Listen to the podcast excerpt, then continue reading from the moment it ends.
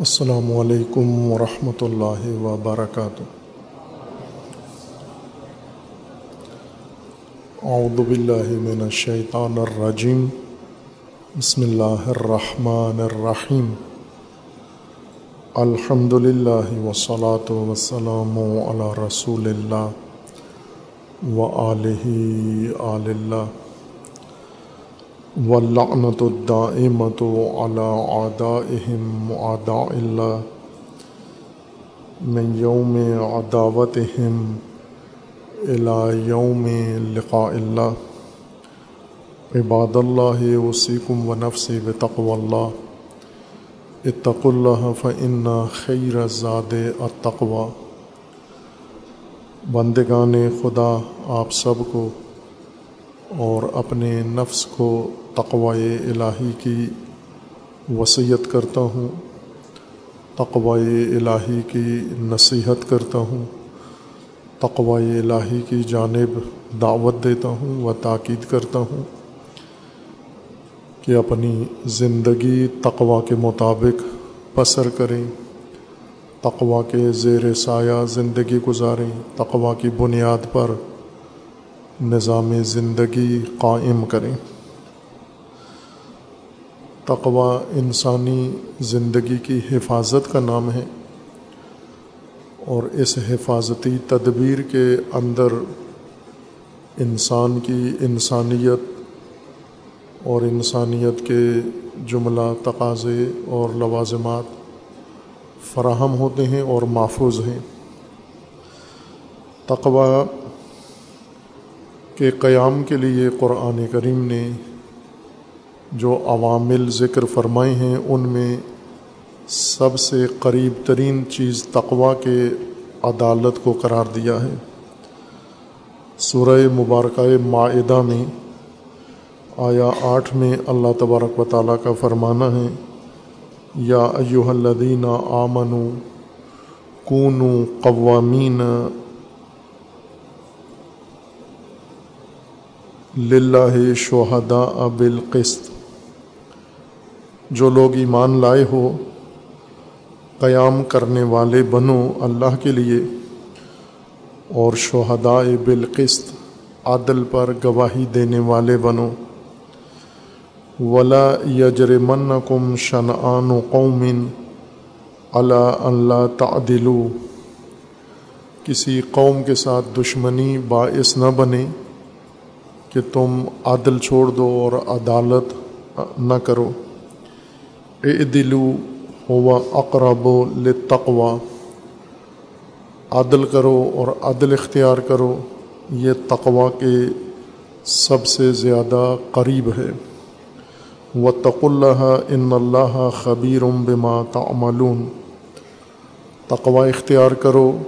اللہ جانتا ہے، خبر رکھتا ہے تمہارے اعمال کی جو کچھ تم انجام دیتے ہو۔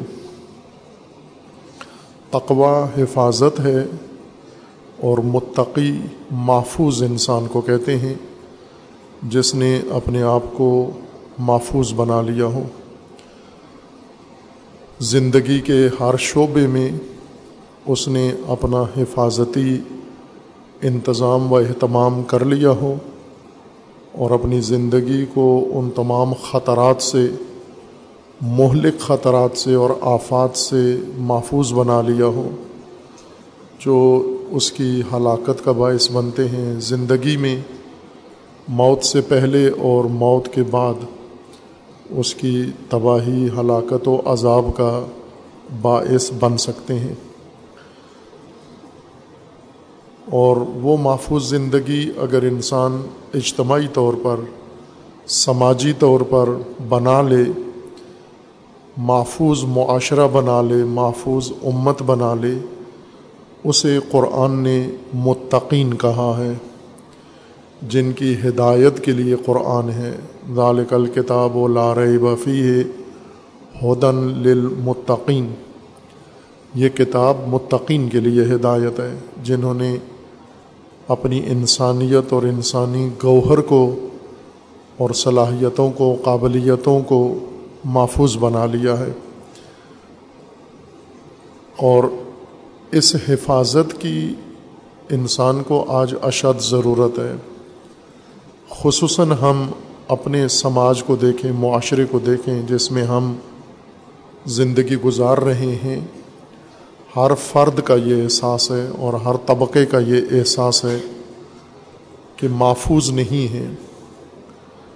اس معاشرے میں کسی انسان کی کوئی چیز محفوظ نہیں ہے۔ نہ اس کی جان محفوظ ہے، نہ اس کا مال محفوظ ہے، نہ اس کی ناموس محفوظ ہے، نہ اس کے حقوق محفوظ ہیں، نہ اس کی حدود محفوظ ہیں۔ نہ اس کی حریم محفوظ ہے۔ کوئی چیز کسی انسان کی محفوظ نہیں ہے۔ ایک مطلقہ غیر محفوظ معاشرے میں ہم رہتے ہیں اور پھر اپنی حفاظت کے لیے کتنا انتظام کرتے ہیں، اہتمام کرتے ہیں۔ ہمارے اموال جب کوئی آدمی گھر کے اندر ہو یا گھر سے باہر ہو، اس کو ہمیشہ یہی کھٹکا رہتا ہے کہ گھر سے میں نکل آیا ہوں، گھر میں ڈاکہ نہ پڑ جائے، چور نہ آ جائیں۔ اور اگر میں باہر آ گیا ہوں تو میرے پاس جو سامان ہے، پیسہ ہے، موبائل ہے، گاڑی ہے، موٹر سائیکل ہے، یہ مجھ سے چھن نہ جائے۔ سرکاری دفتر میں جاتا ہے، وہاں اپنے آپ کو غیر محفوظ پاتا ہے، مساجد میں جاتا ہے، اپنے آپ کو غیر محفوظ پاتا ہے، مارکیٹ میں جاتا ہے، بازار میں کسی بھی حیثیت سے ہو، تاجر کی حیثیت سے ہو یا خریدار کی حیثیت سے ہو، وہ اپنے آپ کو غیر محفوظ پاتا ہے۔ اور پھر اس غیر محفوظ معاشرے میں اپنے تئیں خود سے انفرادی طور پر اپنی حفاظت کا انتظام کرتے ہیں، تمام کرتے ہیں، لیکن اس کے باوجود بھی حفاظت کا احساس ہمارے اندر ایجاد نہیں ہوتا۔ سب کچھ کر کے بھی اپنے آپ کو غیر محفوظ محسوس کرتے ہیں ہم۔ اور ابھی ہم ایک طبقہ جو پاکستان سے باہر جانے کے لیے تیار ہے، ایک بڑی تعداد جا چکے ہیں، باقی جو رہتے ہیں وہ جانے کے لیے تیار ہیں۔ کسی بھی بہانے سے انہیں پاکستان سے باہر اگر موقع ملے زندگی کا تو وہ ترجیح دیتے ہیں۔ تمام طبقات۔ اس کی سب سے بڑی وجہ یہ ہے کہ اپنے آپ کو اس معاشرے میں محفوظ نہیں پاتے۔ کوئی پہلو اپنی زندگی کا محفوظ نہیں سمجھتے۔ نہ مادی لحاظ سے، نہ مانوی لحاظ سے اور نہ ہی مذہبی طور پر۔ نہ ہی حقوق اور نہ ہی حدود محفوظ نہیں ہے حفاظت کے لیے جتنی توانائی چاہیے، اتنی ہر آدمی کے پاس موجود نہیں ہے۔ اتنی طاقت ہے نہیں انسان کے پاس کہ اپنی حفاظت کا خود انتظام کرے۔ ریاست خود غیر محفوظ ہے اور زیادہ تأثر دیتی ہے ریاست لوگوں کو بھی غیر محفوظ ہونے کا۔ حکمران غیر محفوظ ہیں۔ تمام طبقات عدم تحفظ کا شکار ہیں ہر پہلو سے۔ عدالتوں میں جاتے ہیں، انہیں تحفظ نہیں ہے پولیس میں جاتے ہیں، انہیں تحفظ نہیں ہے بلکہ پولیس جو لوگوں کی حفاظت کا محکمہ ہے، لوگوں کے حقوق کی حفاظت، ان کی جان کی حفاظت کا، اس کے شر سے سب سے زیادہ اپنے آپ کو غیر محفوظ پاتے ہیں لوگ۔ مذہبی طبقہ پاکستان مذہبی ملک ہے اور شدید جذباتی مذہبی ملک ہے۔ اس کے اندر مذہبی احساسات دوسرے ممالک سے زیادہ قوی پائے جاتے ہیں۔ اور جیسا پہلے بھی میں نے بارہا اشارہ کیا ہے کہ نیکیاں بھی پاکستان میں باقی تمام دنیا کی نسبت تناسب کے لحاظ سے زیادہ ہیں، زیادہ نیک لوگ ہیں۔ لیکن یہ نیک لوگ محفوظ نہیں ہیں اور مذہبی طبقے کے ہاتھوں زیادہ عدم تحفظ کا احساس ہے۔ مذہبی جذبے بہت ہیں، مذہبی جوش ولولہ بہت زیادہ ہے اور مذہبی نیکیاں بھی کافی کرتے ہیں، لیکن محفوظ نہیں ہیں۔ حفاظت کو قرآن تقوا کہتا ہے اور محفوظ معاشرے کو متقین کہتا ہے۔ یعنی ہم مذہبی ہیں لیکن متقی نہیں ہیں۔ ہم نیک ہیں لیکن متقی نہیں ہیں باتقوا نہیں ہیں۔ نہ ہم محفوظ ہیں، نہ ہمارے ہاتھ سے اور ہماری زبان سے دوسرے محفوظ ہیں۔ رسول اللہ صلی اللہ علیہ و وسلم نے مسلمان ہونے کا یہ معیار قائم کیا ہے کہ مسلمان اس کو کہتے ہیں جس کے ہاتھ اور زبان سے دوسرے لوگ محفوظ ہوں۔ آپ کی زبان سے بھی محفوظ ہوں۔ ان کی حیثیت، ان کی شخصیت، ان کے حقوق، ان کا احترام محفوظ ہو۔ اور آپ کے ہاتھ سے بھی ان کی جان و مال و ناموس محفوظ ہو۔ لیکن مذہبی طبقے کے توسط سے لوگ عدم تحفظ کا احساس کرتے ہیں۔ کسی چیز کو محفوظ نہیں سمجھتے۔ وہ کیوں محفوظ نہیں ہیں؟ یعنی ہم مذہبی ہیں، مذہبی جذباتی ہیں، جوشیلے ہیں، فرقے ہیں، اور ان فرقوں میں ایک مقابلہ ہے مذہبی جوش و جذبے کا۔ اور اس جوش و جذبے کا اظہار کھلا کرتے ہیں، برملا کرتے ہیں۔ اور جتنا مذہبی جذبہ زیادہ ظاہر کرتے ہیں، اتنی ان کے ہاتھوں سے دوسرے لوگ عدم تحفظ کا احساس کرتے ہیں۔ یعنی ان کے اس مذہبی جذبے کو اپنے لیے سمجھتے ہیں کہ یہی ہمارے عدم تحفظ کی دلیل یا بنیاد ہے، چونکہ ان کے اندر اتنا مذہبی جذبہ پایا جاتا ہے۔ اس کی وجہ یہ ہے کہ تقوا کے بغیر ہے، مذہب فرقہ بنا لیا تقوا اس کی بنیادوں میں نہیں رکھا۔ بنیاد تقوا پر نہیں رکھی، تنظیم بنا لی، بنیاد تقوا پر نہیں رکھی، ادارہ بنا لیا، مدرسہ بنا لیا، بنیاد تقوا پر نہیں رکھی، مسجد بنا لی، بنیاد تقوا پر نہیں رکھی، مسلک بنا لیا، بنیاد تقوا پر نہیں رکھی۔ اور تقوا بھی چاہتے ہیں، پسند کرتے ہیں۔ ہر آدمی کم از کم مذہبی طبقہ تقوا کا خواہاں ہیں، ذکر کرتے ہیں زیادہ۔ اور اپنے تئیں تقوا اپنے لیے حاصل بھی کرتے ہیں۔ بسا اوقات سادہ زندگی بسر کرتے ہیں۔ اس سادہ زیستی کو تقوا کہتے ہیں۔ کروفر نہیں کرتے، زیادہ اپنی دولت کی نمائش نہیں کرتے۔ اور یہ سمجھتے ہیں کہ سادہ زندگی گزارنا، سادہ کھانا کھانا، سادہ لباس پہننا اور غرور و تکبر ظاہر نہ کرنا یہ تقوا ہے۔ خوب ہے، یہ اخلاقیات میں اسی کو تقوا کہتے ہیں، علم اخلاق میں۔ لیکن قرآن میں تقوا سادہ زیستی، اس وقت تقوا شمار ہوتی ہے سادہ زندگی بسر کرنا، جب یہ آپ کو محفوظ بھی رکھے، تحفظ بھی دے آپ کو، چونکہ تقوا حفاظت ہے۔ اس وقت سادہ زیستی تقوا میں شمار ہوگی۔ لیکن اگر سادہ زیست ہو اور اسی سادہ زندگی گزارنے والے کی زبان سے بھی لوگ غیر محفوظ ہوں، یہ خود بھی غیر محفوظ ہو، اس کے شر سے باقی سارے غیر محفوظ ہوں اور یہ سادہ زندگی بسر کر کے اپنے آپ کو سمجھے میں تقوا پر فائز ہوں نہ۔ یا مثلا عبادت، کثرت سے عبادت کرنا تقوا کی ایک علامت ہے۔ عموماً ہم متقی لوگوں کی جو دلیلیں پیش کرتے ہیں باتقوا ہونے کی، وہ یہی ہیں کہ اس کی نماز ترک نہیں ہوتی، اس کا روزہ ترک نہیں ہوتا، اس کی جماعت ترک نہیں ہوتی، اس کی نماز شب اور نماز تحجد ترک نہیں ہوتی، قرآن خوانی اس کی ترک نہیں ہوتی۔ خصوصاً مرنے کے بعد ان کے یہ اوصاف، ان کے اقربا ان کے قریبی لوگ ذکر کرتے ہیں کہ اتنا باتقوا انسان تھا کہ یہ عبادتیں اس کی ترک نہیں ہوتی تھیں اور بعض اوقات صحیح بھی ہوتا ہے۔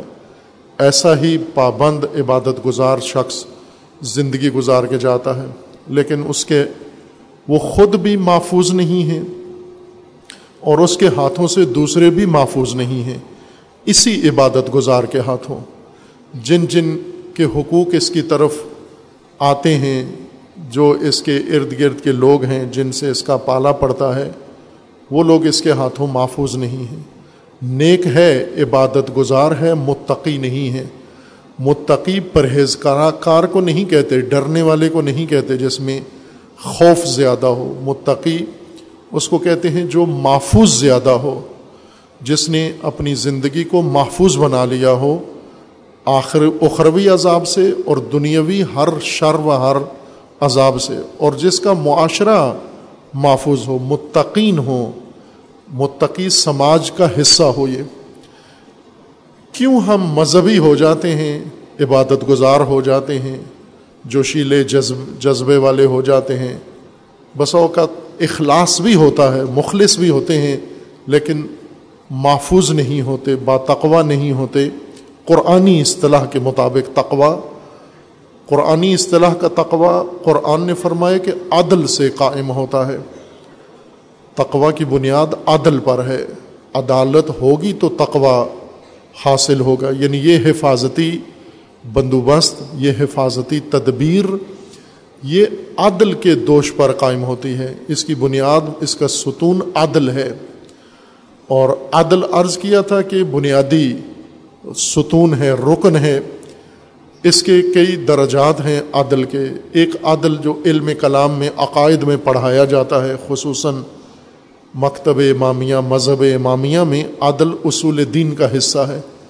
لیکن عدل الہی، اس کا مطلب یہ کہ اللہ عادل ہے۔ اور ایک عدل جو تکوین میں ہے، عدل تکوینی، جس کی حدیث میں رسول اللہ نے فرمایا اور قرآن میں بھی اس کے مطابق آیات کریمہ ہیں، بالعدل قامت سماوات والارض۔ تمام کائنات عدل کے بھروسے پر قائم ہے عدل کے دوش پر قائم ہے عدل کے سہارے قائم ہے یہ تکوینی عدل ہے جو اللہ تبارک و تعالیٰ نے کائنات میں ایجاد کیا ہے۔ اور پھر اس کے بعد آ جاتا ہے عدل انسانی، جو سب سے اہم موضوع ہے، عدل انسانی ہے۔ یہ کسی زمانے میں بانس چھڑی تھی مسلمان مفکرین، علماء کے مابین کہ عدل کی کہ اللہ عادل ہے، سے مراد کیا ہے؟ دو نظریے بنے تھے، ایک عشاعرہ اور دوسرے معتزلہ۔ دونوں اہل سنت کے تفکر ہیں۔ عشاعرہ کا یہ کہنا تھا کہ آپ یہ نہیں، اللہ کو پابند نہیں کر سکتے۔ کہ اللہ عدل کرے اور ظلم نہ کرے، آپ نہیں پابندیاں لگا سکتے۔ اللہ جو بھی کرے عدل ہے۔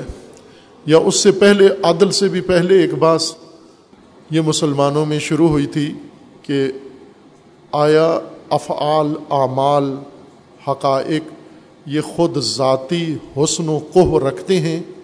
یعنی حسن و قب ان کے اپنے اندر موجود ہے یا حسن و قب اللہ کی طرف سے ان کو عطا ہوتا ہے۔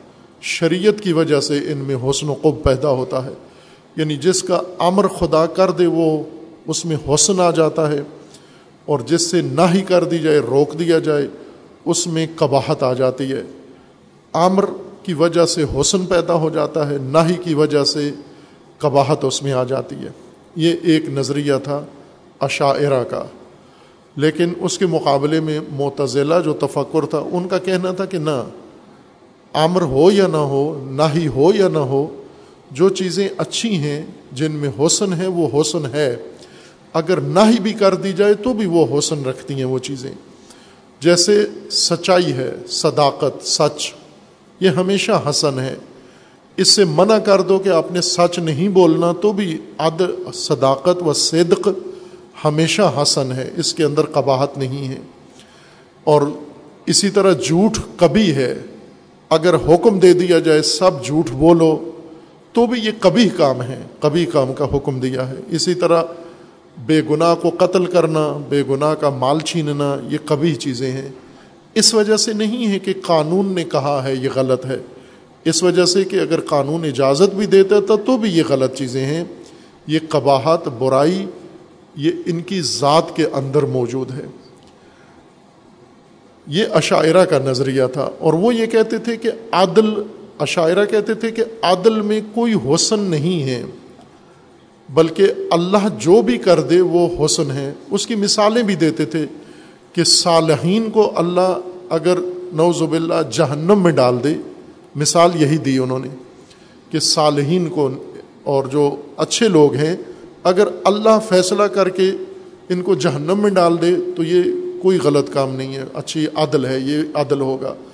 اور ظالمین کو اگر خدا جنت میں ڈال دے، جنہوں نے ساری زندگی ظلم میں گزاری ہے، اللہ اگر یہ فیصلہ کر کے کسی ظالم کو جنت میں ڈال دے، تو یہ بھی عدل ہوگا۔ یہ عشاعرہ کا کہتے تھے۔ اس کے مقابلے میں دوسرے اہل سنت، متکلمین، مفکرین یہ کہتے تھے، یہ ناممکن ہے۔ صالحین کو جہنم میں ڈالنا کبھی ہے اور ظالمین کو جنت میں ڈالنا یہ کبھی ہے اور کبھی کام اللہ سے نہیں سرزاد ہو سکتا چونکہ اللہ عادل ہے، اللہ فقط عدل انجام دیتا ہے۔ فرق یہ ہو جاتا ہے دونوں نظریوں میں کہ اللہ جو بھی کرے وہ عدل ہے یا اللہ حتمن جو بھی کرے گا وہ عدل کرے گا۔ عدل کے علاوہ کوئی اور مثلاً جو ظلم ہے وہ اللہ سے سرزد نہیں ہو سکتا۔ لئی سب ضلامن للعبید۔ اس باس کے عملی نتیجے ہیں اور امامیہ معتضلاء کے عام فکر ہیں۔ شروع یہ باس اہل سنت میں ہوئی۔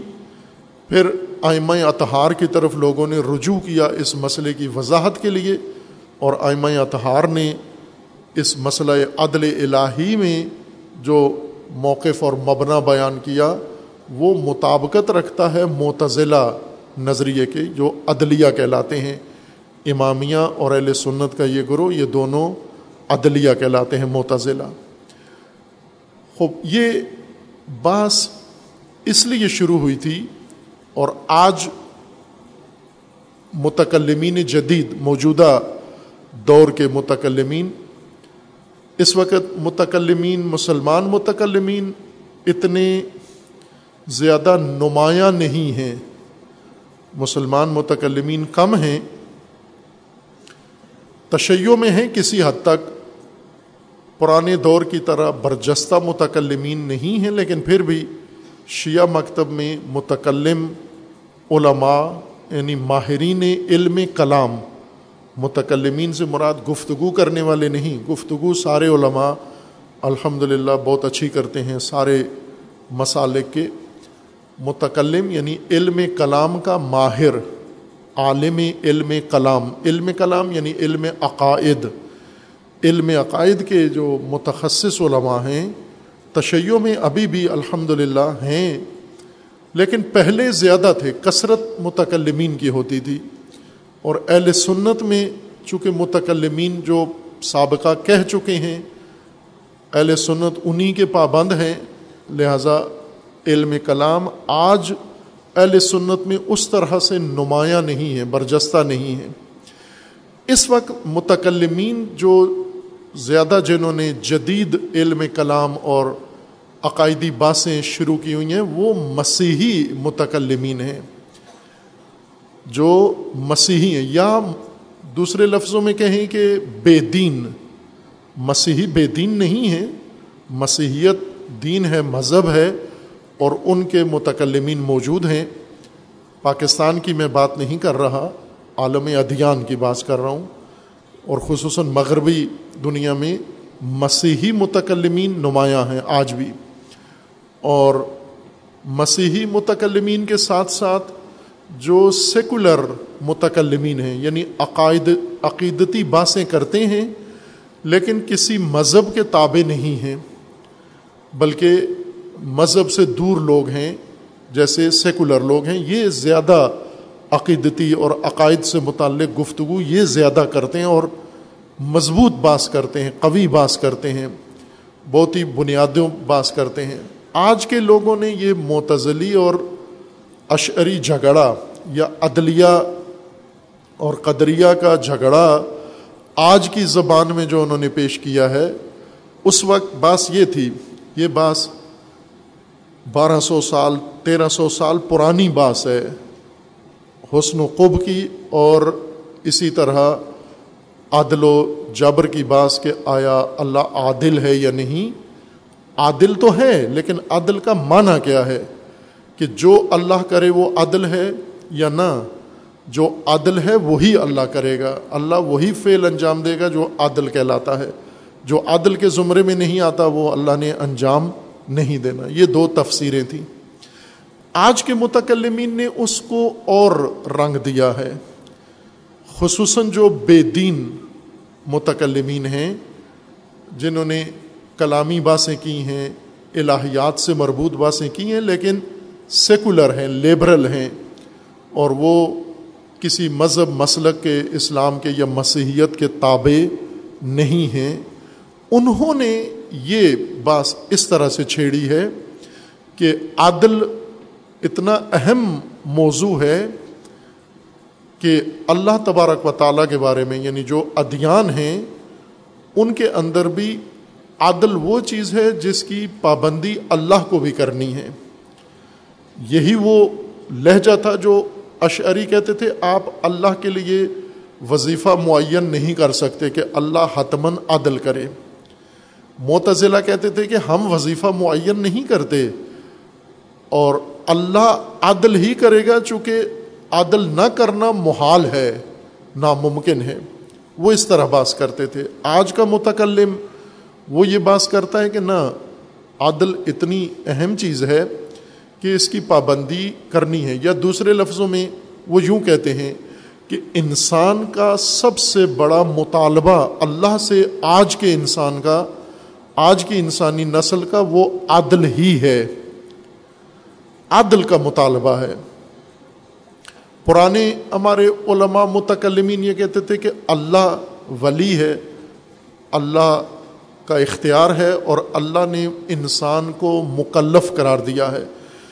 یعنی اللہ نے فرمان دینا ہے اور انسان نے عبد بن کر ان فرامین کو بجا لانا ہے۔ اس کے جواب میں انسان کا اللہ پر کوئی حق نہیں بنتا۔ یہ پرانے متکلمین کا اتفاق ہے کہ اللہ کا حق مخلوق پر بنتا ہے، مخلوق کا کوئی حق اللہ پر نہیں بنتا۔ لیکن آج کے یہ متکلمین یہ کہتے ہیں نا انسان کا حق اللہ پر بنتا ہے۔ اللہ نے انسان کو بنایا ہے تو انسان کے حقوق بھی بنتے ہیں۔ انسان کے تقاضے اور مطالبے بھی ہیں جو اللہ کو پورے کرنے ہیں۔ یعنی وہ یہ کہتے تھے کہ انسان پابند ہے اللہ کی فرمن برداری کا۔ یہ جو لا مذہب متکلمین ہیں، یہ کہتے ہیں کہ اللہ پابند ہے انسان کی حقوق کا، کہ جو کچھ انسان کو چاہیے وہ اللہ پورا کرے۔ چونکہ اللہ کے اختیار میں ہے سب کچھ۔ اور آج کے انسان کو جو چاہیے یا ہر دور کے انسان کو جو کچھ چاہیے، وہ اللہ فراہم کرے، اللہ کے اختیار میں ہے۔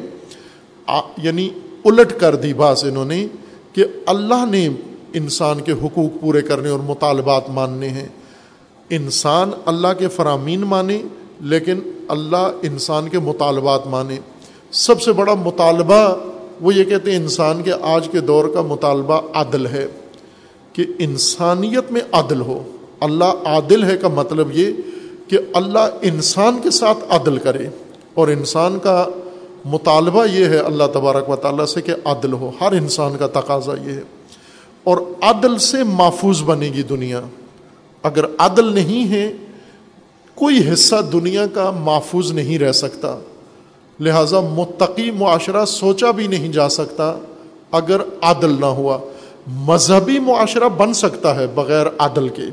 جیسا پاکستان کا معاشرہ ہے، یہ مذہبی معاشرہ ہے اور سخت کٹر مذہبی معاشرہ ہے، لیکن باتقوا نہیں ہے، محفوظ نہیں ہے اور اس میں عدل نہیں ہے۔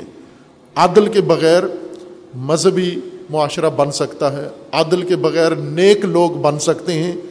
عدل کے بغیر عبادت گزار پیدا ہو سکتے ہیں، لیکن عدل کے بغیر متقی نہیں بن سکتے۔ محفوظ معاشرہ عدل کے بغیر ناممکن ہے۔ اور عدل میں سب سے اہم درجہ وہ انسانی عدل کا ہے کہ انسانی نظام میں، انسانی زندگی میں عدل بنیاد بنے۔ کائنات کی بنیاد عدل ہے۔ اللہ تبارک و تعالی عدل کی سے متصف ہے اللہ کی ذات، لیکن وہ عدل اس وقت انسان کے کام آئے گا جب انسانی زندگی میں عدل قائم ہو جائے۔ اور اگر ہم قرآن کریم کو دیکھیں تو قرآن بھی یہی فرماتا ہے کہ آپ عدل اختیار کرو اور یہ فرمائے کہ ہم نے انبیاء نازل کیے، ان کو آسمانی کتابیں دیں، بینات دیے۔ کس لیے؟ لے یقوم الناس و بالقسط، تاکہ عدل قائم ہو معاشرے کے اندر۔ شریعت کا آنا، آسمانی کتابوں کا آنا، انبیاء کا آنا، آئمہ کا آنا اللہ کی طرف سے انسان کو جو کچھ ملا ہے، وہ سب عدل کی بھرپائی کے لیے ملا ہے۔ اور باقی ساری عمارت عدل پر قائم ہونی ہے۔ دین کی باقی عمارت، ہدایت کی باقی عمارت، وہ عدل پر قائم ہونی ہے۔ اور عدل میں بھی اہم ترین شعبہ جو انسانی سماج میں عدل ہوگا۔ انسانی سماج کا عدل اشارہ کیا تھا، ایک انسان کی شخصیت، تربیت کا عدل ہے۔ کہ تعادل انسان کی شخصیت میں پیدا ہو۔ جس کی طرف پہلے بیان کیا تھا، علماء اخلاق نے اسے بہتر و احسن بیان کیا ہے اور انسانی شخصیت کے ارکان اور نے تعادل کا معنی کیا ہے۔ لیکن وہ بھی بنیاد ہے یا مقدمہ و تمہید ہے سماجی عدل کا۔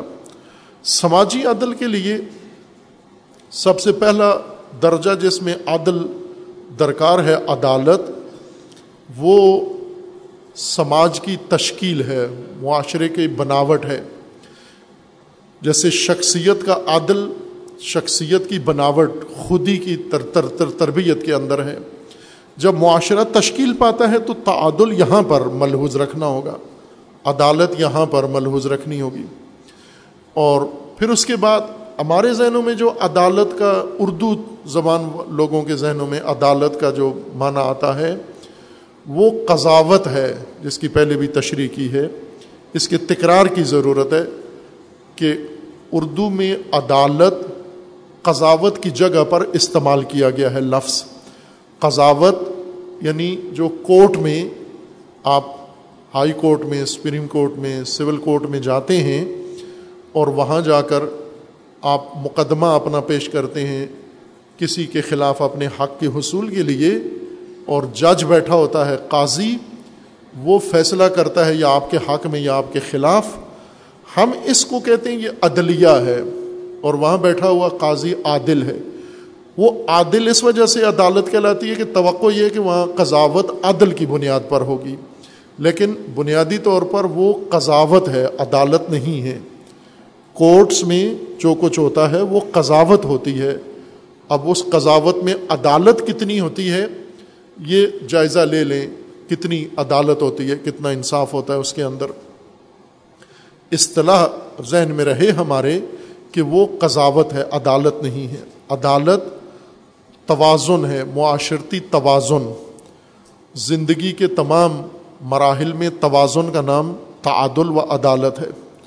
سماج کے کئی، سماج کی تہیں ہیں۔ جس طرح انسان کے جسم ہے آپ کے جسم کی تہیں ہیں۔ جسم ایک لیئر نہیں رکھتا، ایک طے نہیں ہے آپ کے جسم کی۔ آپ کے جسم کی ایک زہری اوپر کی طے ہے، جلد ہے۔ یا جلد کے اوپر آپ کا لباس ہے، یہ ایک طے ہے آپ کی۔ اس طے کے نیچے جلد ہے، اس جلد کے نیچے پھر گوشت ہے۔ اس گوشت کے نیچے ہڈیاں ہیں۔ اندر تہ بتہ ہے انسان۔ زمین کی کھدائی کریں تو تہیں ہیں۔ کئی لیئرز ہیں زمین کی۔ پہلے اوپر زمین، چند فٹ زمین کھودیں، پھر ایک طے نیچے آتی ہے، پھر نیچے آتی ہے۔ کھدائی کرتے جائیں، کنویں کھودتے ہیں۔ نظر آتا ہے، کہیں سے ریت نکلنا شروع ہو جاتی ہے۔ کہیں سے پتھر نکلتا ہے، کہیں سے پانی آ جاتا ہے، کہیں پہ معدنیات آ جاتی ہیں۔ زمین کی تہیں ہیں۔ ایک طے ہے اس کے اوپر، دوسری طے اس کے اوپر۔ تیسری طے ہے، فاصلہ نہیں ہے ان میں، ہمیں ایک ہی تہ نظر آتی ہے۔ لیکن تہ بتہ ہیں، یا جیسے انسانوں کے بارے میں کہا جاتا ہے کہ اس کی ایک شخصیت نہیں ہے، بلکہ اس کی شخصیت کی کئی تہیں ہیں۔ ایک تہ اوپر کی ہے، یہ مومن لگتا ہے، اس مومن تہ کے نیچے ایک اور شخصیت ہے، مکار آدمی ہے۔ اس مکار کے نیچے ایک اور طے ہے، شیطان آدمی بیٹھا ہوا ہے۔ ایک منافق کے بارے میں کہ اس کی سات شخصیتیں ہوتی ہیں۔ منافق کے سات چہرے ہوتے ہیں اور سات میدے اس کے میدے کے بارے میں کہ منافق کے سات میدے ہوتے ہیں یعنی سات شخصیتیں ہوتی ہیں منافق کی۔ تہ در تہ، آپ ظاہری طور پر الگ سلیکٹ کرتے ہیں تو آپ کو ایک تہ سے پالا پڑا ہے، جبکہ ایک شخصیت اس کی اور اس کے تہ کے نیچے ہے جو اس نے چھپائی ہوئی ہے۔ خوب، یہ تہ بتہ حقیقتیں بہت ساری ہیں جن میں سے ہمارا معاشرہ ہے۔ یہ بھی تہ بتہ ہے۔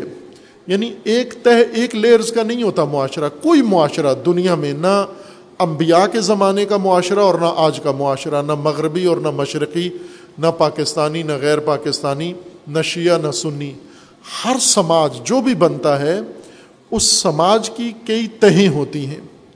ایک اس کی ظاہری طے ہوتی ہے، اس ظاہری طے کے نیچے ایک اور طے ہوتی ہے، اس کے نیچے ایک اور طے ہوتی ہے۔ یہ سب سماجی امور ہی ہوتے ہیں۔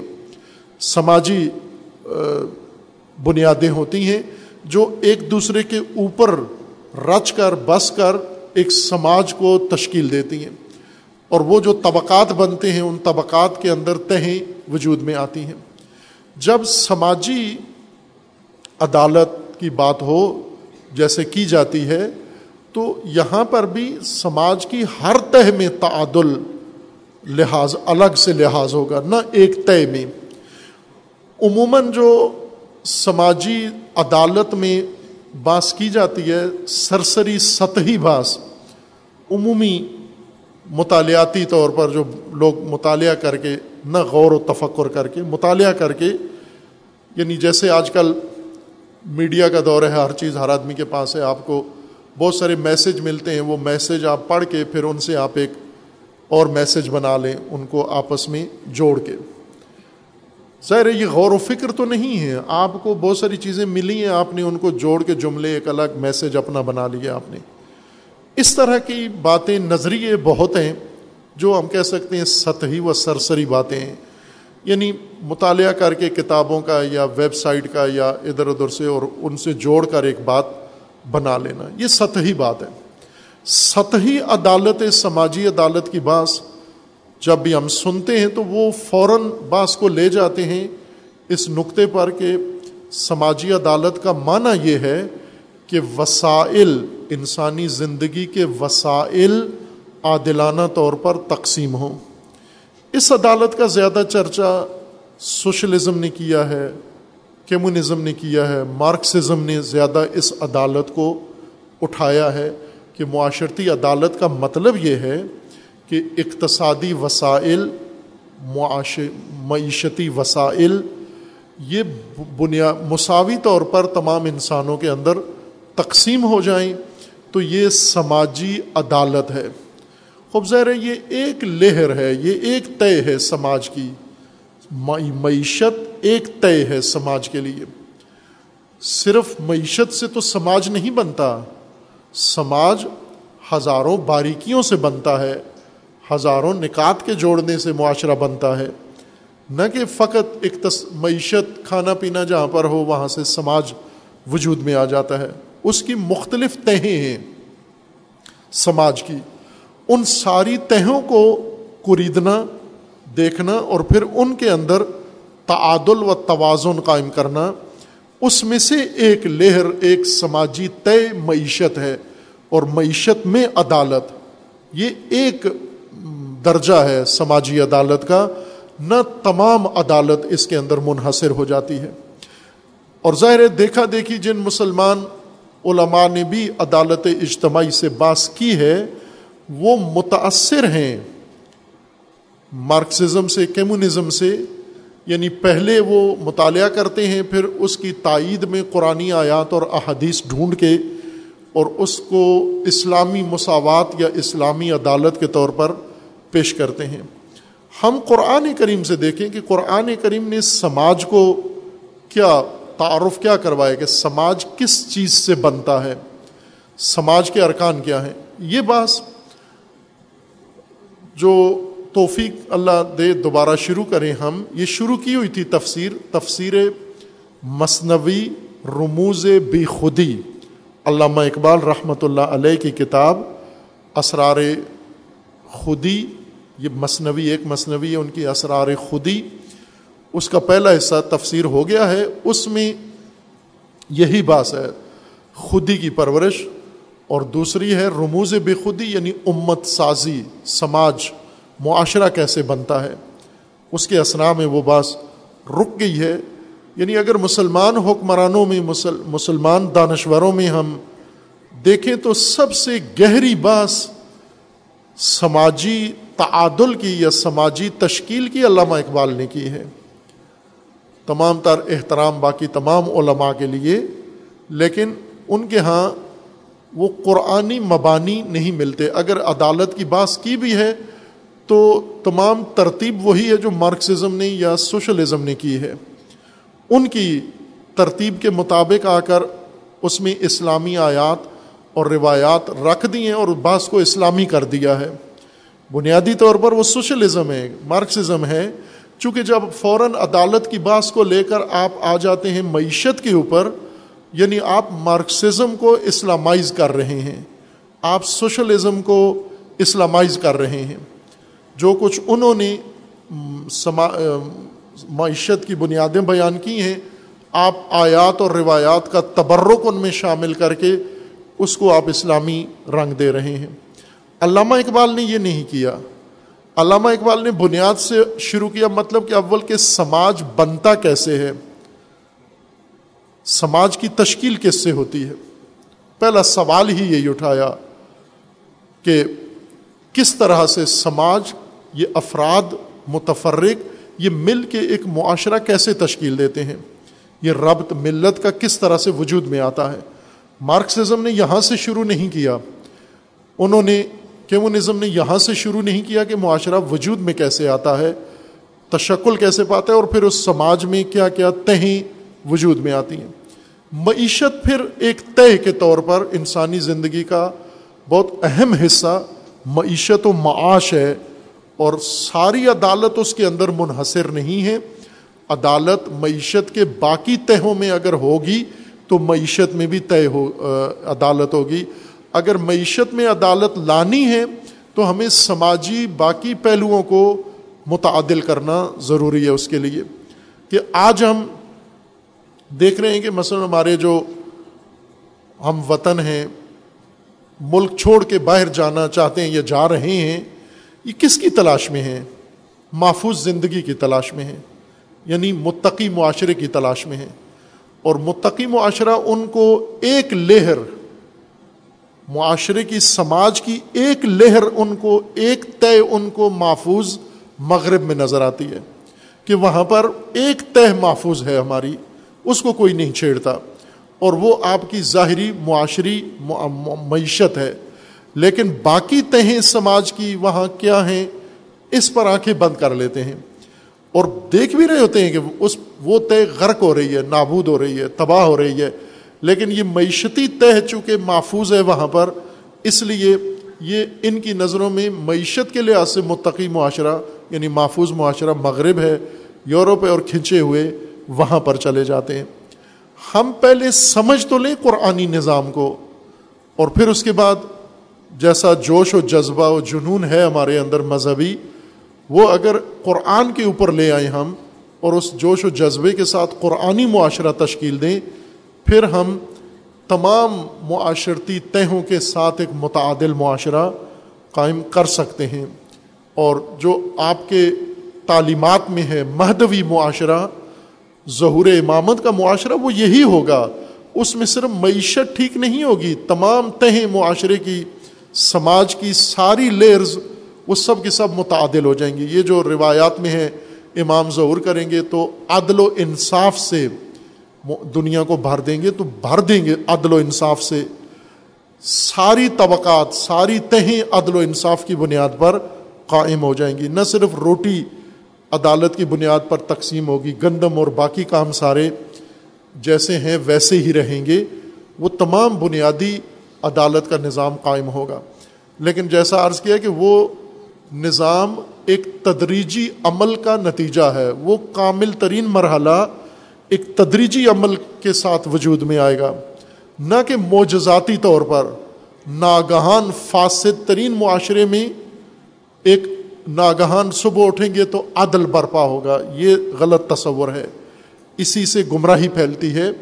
وہ ایک تدریجی تکامل کا نتیجہ ہے۔ یعنی فساد ختم ہونا شروع ہوگا تدریجن اور تکامل کرتے کرتے وہ مرحلہ وہاں تک جا پہنچے گا جہاں عدل کلی و عدل عام و عدل عالمینی قائم ہو جائے گا۔ اللہ تبارک و تعالی ہم سب کو اللہ کا نظام نظام عدل، نظام تقوا سمجھنے کی توفیق عطا فرمائے اور پروردگار ہم سب کو اس کو قائم کرنے کی توفیق، عنایت فرمائے انشاءاللہ۔ اعوذ باللہ من الشیطان الرجیم۔ بسم اللہ الرحمن الرحیم۔ انا عطینہ کل کوثر فصل رب کا ونحر ان شانیہ کا ہوں الابتر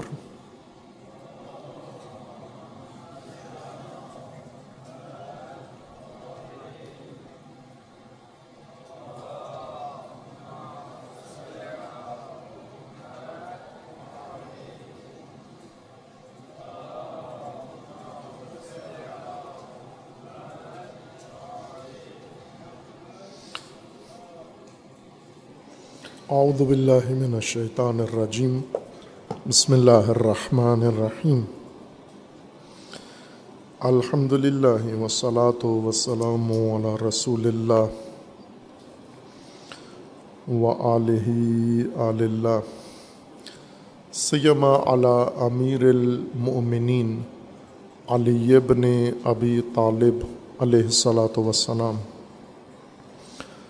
و فاطمت زہرا سیدت نساء العالمین والحسن والحسین سید شباب اہل الجنہ و سبت الرحمہ و علی ابن الحسین و محمد ابن علی و جعفر ابن محمد و موسیٰ ابن جعفر و علی ابن موسیٰ و محمد ابن علی و علی ابن محمد والحسن ابن علی والحجت ابن الحسن القائم المنتظر المہدی حجج اللہ علی عباد و امنا فی بلاد و لعن علی اجمعین من الآن الى قیام یوم الدین عباد اللہ وسیکم و نفسی بتقو اللہ.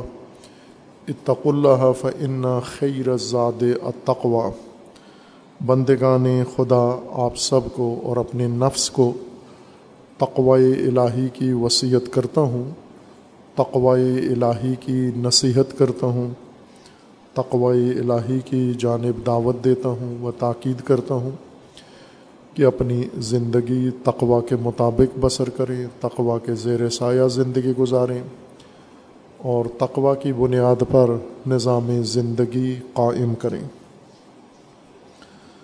تقوا کا منبع قرآن کریم ہے اور رسول اللہ صلی اللہ علیہ وآلہ وسلم کی فرامین و سیرت ہے اور ائمہ اطہار اہل البیت علیہ السلام کی زندگی اور حکمت ہے اور سب سے نمایاں امیر المومنین علیہ السلاۃ وسلام کی حکمت و سیرت طیبہ ہے۔ حکمت ایک سو چودہ میں امیر المومنین علیہ السلام فرماتے ہیں صلاح و الزمان و اہل ہی ثم اصا رج الزن براج لم تظہر من ہو خزیت فقط ظلم. و عزستول الفساد و الزمان و اہل ہی فاحسن رج الزن برج فقد غرر اگر زمانے کے اوپر فساد طاری ہو جائے، برائی کا زمانہ ہو، اور پورا ماحول کلچر تہذیب برائی کی بن جائے، ایسے زمانے میں کسی شخص کا دوسرے پر اعتماد کرنا یہ دھوکہ ہے۔ اور اگر زمانہ صالح ہو، نیک ہو اچھا زمانہ ہو، اس وقت کسی پر سوء زن کرنا ایسے شخص پر جس سے برائی دیکھی نہیں، بغیر دیکھے برائی کے سوء زن کرنا یہ ظلم ہے اس شخص کے اوپر۔ اس حکمت نورانی میں امیر المومنین علیہ السلاۃ وسلام نے معاشرت کا ایک بہت ہی خوبصورت ضابطہ بیان فرمایا ہے، سمجھایا ہے ہمیں۔ اصول معاشرت جو امامت کے باب میں امیر المومنین نے ذکر فرمائی ہیں، جن پر خود بھی عمل کیا ہے اور جن پر ہمیں عمل کرنے کا حکم بھی دیا ہے کہ آپ خواہ نخواہ ایک معاشرے کا حصہ ہیں۔ وہ معاشرہ یا صالح ہے یا طالح ہے یعنی فاسد معاشرہ ہے۔ خوب ہم پیمانوں سے اور پیرامیٹر سے پرکھیں، آج ہم جس معاشرے میں رہ رہے ہیں، وہ ان دونوں قسم کے معاشروں میں سے کس کے زمرے میں آتا ہے؟ آیا ہم صالح معاشرے میں رہ رہے ہیں یا فاسد معاشرے میں رہ رہے ہیں؟ ظاہر ہے، اگر مشاہدہ کریں، جس طرح پہلے گزشتہ باس میں کہا تھا کہ اپنے مشاہدوں کو نہ جٹلائیں اتنے اندھے مقلد نہ بنے میڈیا کے، بزرگوں کے اور آبا و اجداد کے دیکھا دیکھی بھیڑ چال کہ اپنے آپ کو ہی جٹلانا شروع کر دیں، اپنی تقزیب شروع کر دیں آپ۔ کہ باقی سب کہہ رہے ہیں اس وقت رات ہے اور آپ دیکھ رہے ہو کہ دن ہے۔ آپ دوسروں کی ہاں میں ہاں ملانے کے لیے آپ بھی کہہ دو کہ یہ دن رات ہے۔ آپ اپنی مشاہدے کی تقزیب نہ کریں۔ جب آپ کو یقین ہے، دیکھ رہے ہو جو کچھ آنکھوں سے، اس کو قبول کرو، اس کو مانو اور اس کی بنیاد پر فیصلے کرو آپ۔ سنی سنائی بات کو بنیاد نہ قرار دو۔ اور ہم نے جو اپنی معاشرتی صورت حال ہے، اس میں آپ کا مشاہدہ سب سے اہم دلیل ہے۔ آپ کا اپنا مشاہدہ کیا کہتا ہے؟ آپ جس معاشرے میں رہ رہے ہو آپ میری بات بھی نہ سنیں، میرے نزدیک یہ معاشرہ کیسا ہے؟ آپ کے نزدیک کیسا ہے یہ معاشرہ؟ آیا صالح معاشرہ ہے یا فاسد معاشرہ ہے؟ اس کے معاشرتی جتنے پہلو ہیں، ان میں فساد ہے یا صلاح ہے؟ وہ اپنی طبی حالت پر ہیں یا نہ وہاں سے ہٹ کے ان میں بگاڑ پیدا ہو چکا ہے؟ اب یہ سب کے عمومی مشاہدے کی بات ہے کہ ایک فاسد معاشرہ ہے۔ جس کے اندر بگاڑ پیدا ہو چکا ہے اور قرآن کریم کے فرمان کے مطابق کہ زہر الفساد و فل بر والبحر، فساد اتنا عام ہو گیا ہے کہ بر و بحر کو اپنی لپیٹ میں لے لیا ہے۔ ہم اپنے معاشرے کے تمام معاشرتی پہلوؤں کا جائزہ لیں تو اس میں فساد نظر آتا ہے۔ اب ایک درجے کا نہیں ہوگا، کسی جگہ کم فساد ہوگا، کسی جگہ زیادہ فساد ہوگا۔ اور عالمی مشاہدات اور عالمی جو جائزے ہیں، وہ بھی آپ کے معاشرے کے بارے میں یہی ہیں۔ ہر سال تمام دنیا کے ممالک کے بارے میں، اقوام کے بارے میں عالمی جائزے یہ نشر ہوتے ہیں۔ دو ہزار بائیس کا جائزہ جو دو ہزار تیئیس میں پاکستان کے بارے میں نشر ہوا، ابھی دو ہزار تیئیس کا، دو ہزار چوبیس کے آغاز میں آ جائے گا۔ کہ پاکستانی معاشرہ اس ایک سال میں کیسا رہا ہے۔ دو ہزار بائیس کے جائزہ میں یہ کہا گیا تھا کہ پاکستان کے اندر جو اداراتی فساد ہے، اس میں سب سے زیادہ فساد پولیس میں ہے، دوسرے درجے پر عدلیہ میں ہے، اور تیسرے درجے پر محکمہ تعلیم میں ہے۔ یہ تین ٹاپ کے فاسد ترین شعبے ہیں پاکستان کے اندر ادارے۔ افزر ہے اس میں وہ جائزہ بہت اہم ہوتا ہے۔ اس کو ضرور ملاحظہ کرنا چاہیے۔ عموماً ہمارے حکمران تو تقزیب کر دیتے ہیں، مسترد کر دیتے ہیں کہ ایسی کوئی بات نہیں ہے۔ عدلیہ کہہ دیتی ہے، عدلیہ میں کوئی فساد نہیں ہے۔ پولیس، کسی بھی پولیس سے پوچھیں، وہ کہتے ہیں کوئی فساد نہیں ہے۔ بڑی پاک پاکیزہ، متقی پرہیزگار پولیس ہے پاکستان کی۔ تعلیمی جو شعبہ ہے وہ بھی فاسد نہیں ہے۔ آپ صحت کے شعبے کو دیکھ لیں، وہ ان سب سے زیادہ فاسد شعبہ ہے۔ آپ پٹوار اور مال کا شعبہ دیکھیں، وہ ان سب سے زیادہ فاسد شعبہ ہے۔ اسی طرح آپ باقی جو تجارت کا شعبہ دیکھیں، وہ فاسد شعبہ ہے۔ اور شاید فساد میں کم نہ ہو مذہب کا شعبہ بھی، ان کو بھی اگر دیکھیں تو فساد میں کسی سے پیچھے نہیں ہے شانہ بشانہ باقی فاسد طبقات کے ساتھ ساتھ جا رہے ہیں۔ ان کے اندر بھی فساد نظر آتا ہے۔ خوب جب پورے معاشرے کو اس فساد نے لپیٹ میں لے لیا ہے، ایسے میں آپ زندگی کیسے گزاریں؟ امیر المومنین آپ کو ادب سکھا رہے ہیں۔ فاسد معاشرے میں رہنے کا ڈھنگ کیا ہے؟ فاسد معاشرے کے فساد کا حصہ بن جائیں۔ نہ۔ جیسا کہ یہ دلیل ہم بناتے ہیں کہ سب ایسا کر رہے ہیں۔ عموماً یہ عمومی دلیل ہے ہمارے پاس کہ سب ایسا کر رہے ہیں۔ میں تنہا تو نہیں کر رہا۔ اگر کسی فساد پہ ٹوکیں کسی کو تو وہ جواب یہ دیتا ہے سب ایسا کر رہے ہیں۔ پہلے سے ہو رہا ہے ایسا۔ میں نے تو نہیں کیا، پہلے سے ہو رہا ہے۔ یہ اسی طرح سے سارے کر رہے ہیں۔ وہ فساد کا حصہ بننا یہ جائز نہیں ہے۔ ساری دنیا فساد میں غرق ہو جائے، آپ کے لیے پھر بھی جواز نہیں بنتا۔ مومن کے لیے جواز نہیں بنتا، اس فساد کا حصہ بن جائے۔ عبد خدا کے لیے جواز نہیں بنتا، اس فساد کا حصہ بن جائے۔ اگر اس فساد سے نہیں بچ سکتا، اگر اس معاشرے میں رہے گا تو حتمن فاسد ہوگا۔ اس کے لیے لازم ہے کہ اس معاشرے کو ترک کر دے۔ ہجرت لازم و واجب ہے اس پر۔ اگر معاشرہ فاسد ہے اور آپ اس کا فساد دیکھ رہے ہیں اور فساد اتنا ہماگیر ہے، آپ اس سے اجتناب نہیں کر سکتے، آپ کو بھی اس فساد میں غرق ہونا ہوگا، تو آپ نکل جائیں وہاں سے، اس کا حصہ نہ بنے نکل کے فاسد تر میں نہ چلے جائیں۔ جیسا ابھی پاکستان سے جو لوگ جاتے ہیں مغربی معاشروں میں، وہ یہی دلیل دیتے ہیں کہ یہاں فاسد معاشرہ ہے۔ تو وہ فاسد سے نکل کر افسد میں چلے جاتے ہیں اور پھر خوش ہوتے ہیں کہ فاسد معاشرے سے ہم نے دوری اختیار کر لی۔ وہ زیادہ فساد میں چھلانگ لگا دیتے ہیں۔ جیسے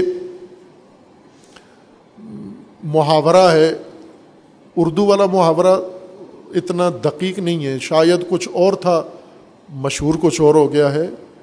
آسمان سے گرا، کھجور میں اٹکا۔ آسمان سے گرا یعنی بڑی بلندی سے گر کر چھوٹے مشکل میں پڑ گیا۔ اس محاورے کا یہ معنی ہے جبکہ کہا یہ جاتا ہے کہ چھوٹی مشکل سے انسان نکل کے بڑی مشکل میں گرفتار ہو گیا۔ کہ چھوٹی مشکل سے نجات کے لیے کوئی چارہ جوئی کی تھی، بڑی مشکل میں پڑ گیا۔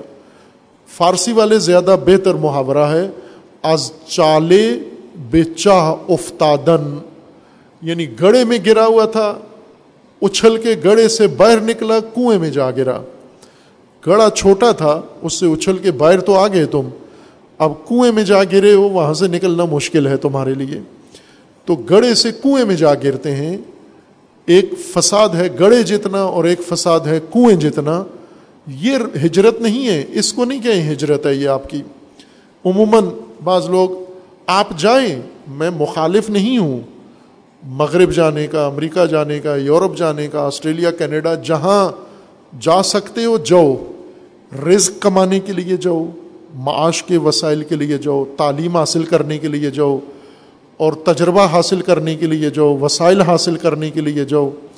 ان مقاصد کے لیے جا سکتے ہو آپ، جیسے خلیجی ممالک میں جاتے ہو، خوب جاتے ہو، کماتے ہو، سارے یورپ سے بہتر کمائی خلیج کے اندر ہوتی ہے، اور زیادہ تر پہلے وہاں جاتے تھے۔ باقی زیر خلیج میں باقی مسائل نہیں ہیں۔ لیکن کما کے واپس اپنے جتنے خلیجی ممالک میں لوگ گئے ہیں، انہوں نے کم از کم گھر اچھے بنا لیے ہیں اپنے۔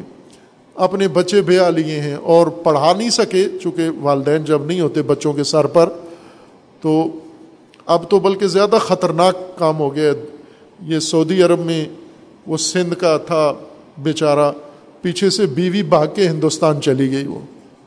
کیا نام تھا اس کا؟ وہ بڑی خبروں میں مشہور ہے ابھی تو۔ نام آپ کو بھی یاد نہیں۔ جی؟ سیما۔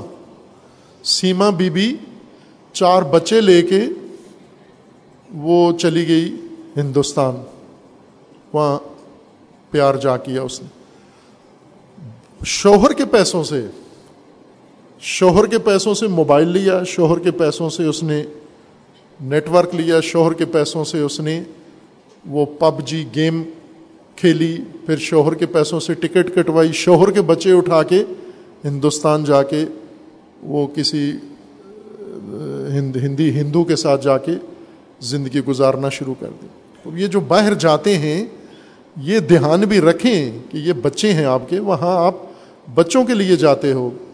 ایسا نہ ہو کہ باہر جاؤ، واپس آؤ، بیوی بھی گئی، بچے بھی گئے۔ اب عموماً تو نہیں ہوتا، چونکہ ہمارا معاشرہ ایسا ہے کہ خواتین زیادہ تر اپنے آپ کو محفوظ رکھتی ہیں، لیکن بچے تو محفوظ نہیں ہوتے آپ کے۔ بچوں کے لیے اہتمام کرو، بچوں کے لیے انتظام کرو، کماؤ۔ لیکن بچوں کے لیے کماتے ہو جب تو بچے تباہ نہ ہوں۔ یہ نہ ہو کہ واپس آئیں آپ۔ کوئی بچہ منشیات کا عادی ہے، کوئی بچہ چوری میں چلا گیا ہے، کوئی بچہ اسکول سے بھاگ گیا ہے، کوئی بچہ کسی گینگ کا حصہ بن گیا ہے، کوئی بچہ کسی اور فساد میں مبتلا ہو گیا ہے۔ باہر کیف، کما کے لاتے ہو، لو اور لا کے اچھی زندگی بناتے ہیں۔ پنجاب کے اکثر علاقوں میں، خصوصاً دیہی علاقوں میں، خلیج سے کمانے والوں کی زندگی پاکستان میں بہتر ہے۔ یورپ سے کمانے والوں سے، یورپ میں جو گئے ہیں، وہاں پر ان کی نسبت، ان کی زندگیاں زیادہ آسودہ ہیں۔ جائیں آپ دنیا ساری میں جائیں کوئی قدغن کوئی پابندی نہیں ہے۔ تعلیم کے لیے جائیں، معاش کے لیے جائیں، رزق کے لیے جائیں، روزی کے لیے جائیں، پڑھنے کے لیے جائیں، تجربے کے لیے جائیں، سیکھنے کے لیے جائیں، دیکھنے کے لیے بھی جائیں، تفریحی غرض سے بھی جائیں آپ، مطالعاتی غرض سے جائیں آپ، ہر غرض سے جائیں۔ لیکن یہ نہ ہو کہ فاسد معاشرے میں اس کو ہجرت قرار دے کر وہاں زندگی پسند ہے، وہاں وہاں کی خواتین پسند ہیں آپ کو، وہاں کے اور عیاشیاں پسند ہیں، نام اس کو ہجرت کا دے دیں آپ۔ نہ، یہ ہجرت نہیں ہے۔ معقول عقلانی مقاصد کے لیے جائیں اور پھر اپنے خاندان کے مددگار بنیں، ان کے سپورٹر بنیں، خاندان کی معیشتی حالت کو بہتر کریں۔ پاکستان میں اگر مواقع نہیں ہیں، جیسا کہ نہیں ہیں، تو آپ کو باہر مواقع ملتے ہیں تو بے شک جائیں۔ البتہ اس میں جو کارآمد لوگ ہیں، جن کو اللہ نے معمول سے زیادہ قابلیت دی ہے، وہ نہ جائیں۔ ان سے درخواست ہے، وہ یہیں رہیں۔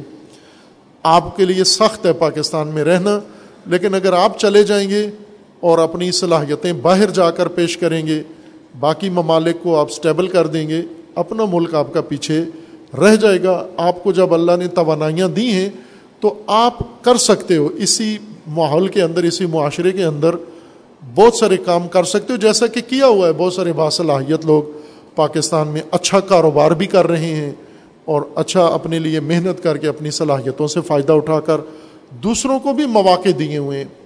کئی ایسے لوگ ہیں جنہوں نے پاکستان میں اپنا پیسہ لگایا اور توانائیاں لگائیں اور ہزاروں اور خاندانوں کو پاکستان میں ہی روزگار دیا ہے۔ یہ اپنا پیسہ نکال کے باہر دنیا میں لے جا کے عیش عیاشی کر سکتے تھے۔ عیاشی کے لیے نہ جائیں، لذت کے لیے نہ جائیں، وہاں تباہی ہے۔ باہر کیف، یہ جو ہجرت جس کو نام دیتے ہو، کہ فاسد سے افسد میں نہ جا کے پڑ جاؤ۔ فاسد کے فساد کو ختم کرنا ہے، مبارزہ کرنا ہے۔ پہلی بات اس فساد سے آگاہی ہے۔ انقلاب کی پہلی بنیاد تمام دنیا کے جتنے بھی علماء ہیں، علماء سماجیات، علماء عمرانیات، سوشیالوجی کے علماء جو کہ انقلاب سوشیالوجی کا موضوع ہے، ان سب کا متفقہ نظریہ ہے کہ انقلاب شروع ہوتا ہے فساد سے، بیزاری سے۔ جب ایک معاشرے کے اندر فساد پیدا ہو جائے، اس فساد سے لوگ بیزار ہو جائیں، اکتا جائیں، تنگ پڑ جائیں، نفرت کریں، دوری اختیار کریں۔ اور اس سے نکلنے کے لیے کوشش کریں، یہاں سے انقلاب شروع ہوتا ہے۔ جو پاکستان میں ابھی نہیں ہوا، پاکستان میں فساد پورے طور پر چھا چکا ہے، لیکن فساد سے بیزاری پیدا نہیں ہوئی۔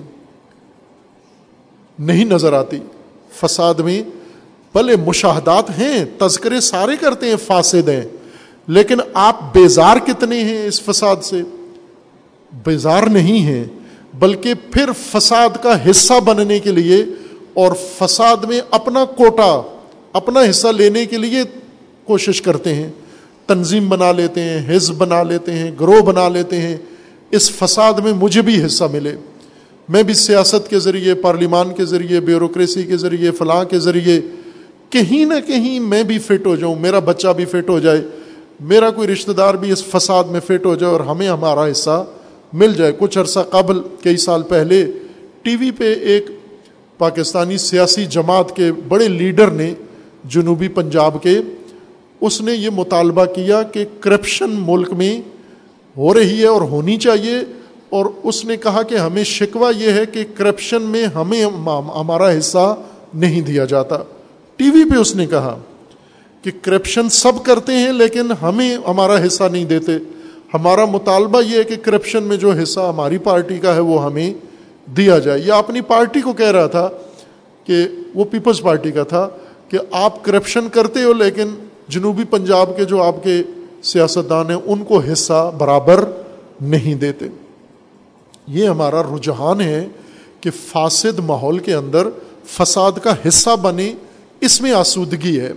نہ عزیز من علی علیہ السلام فرماتے ہیں یہ نہیں۔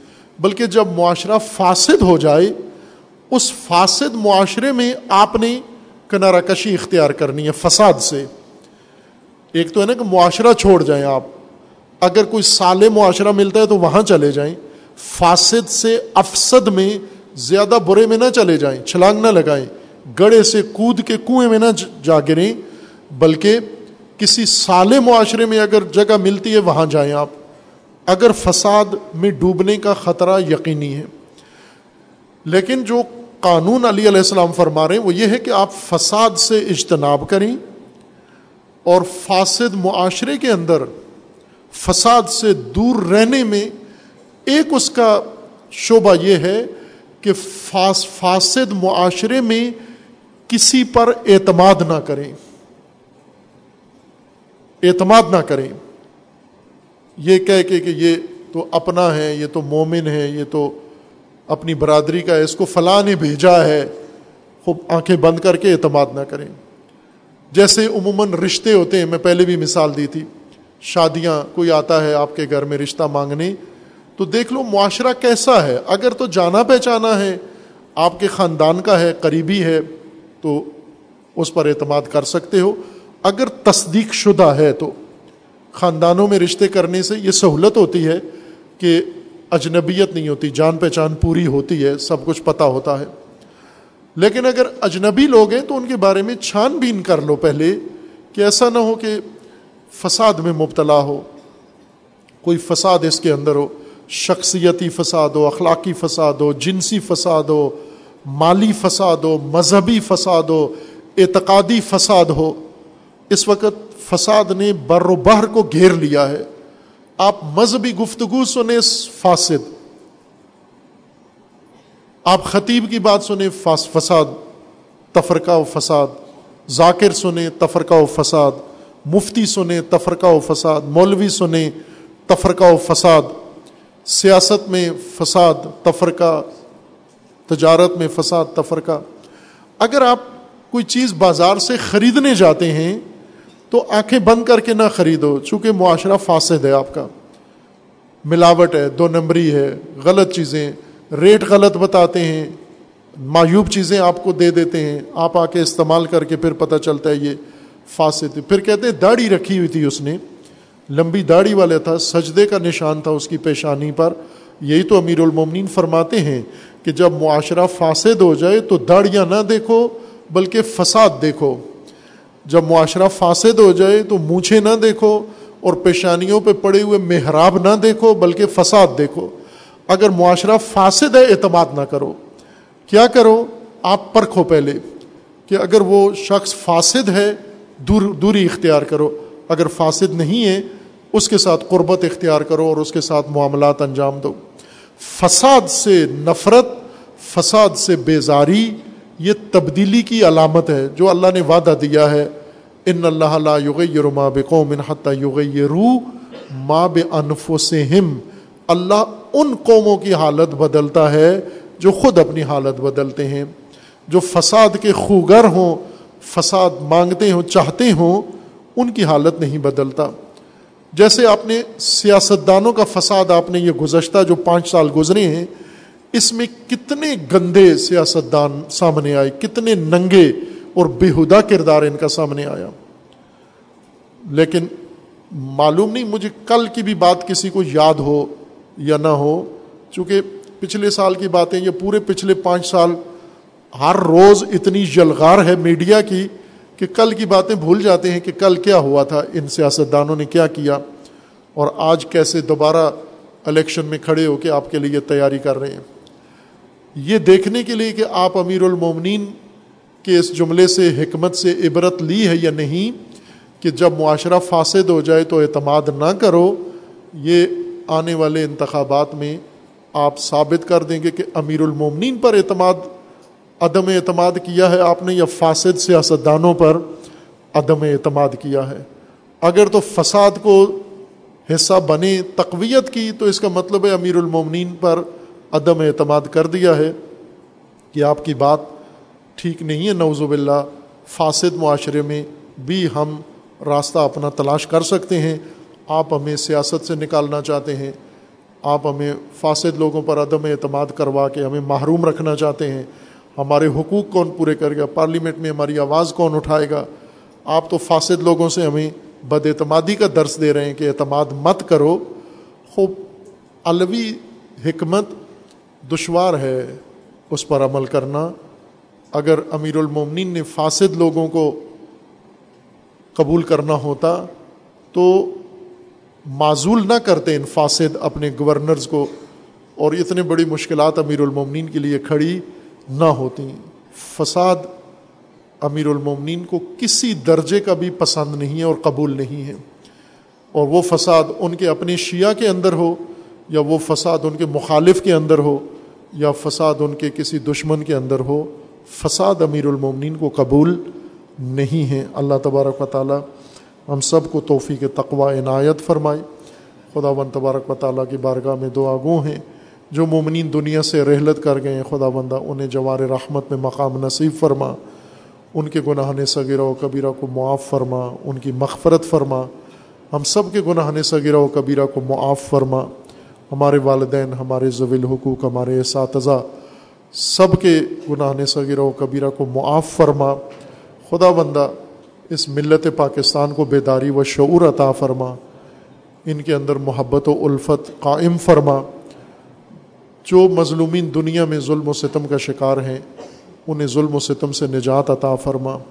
ان ظالمین کو ظلم سمیت نیست و نابود فرما۔ مملکت پاکستان کی حفاظت فرما۔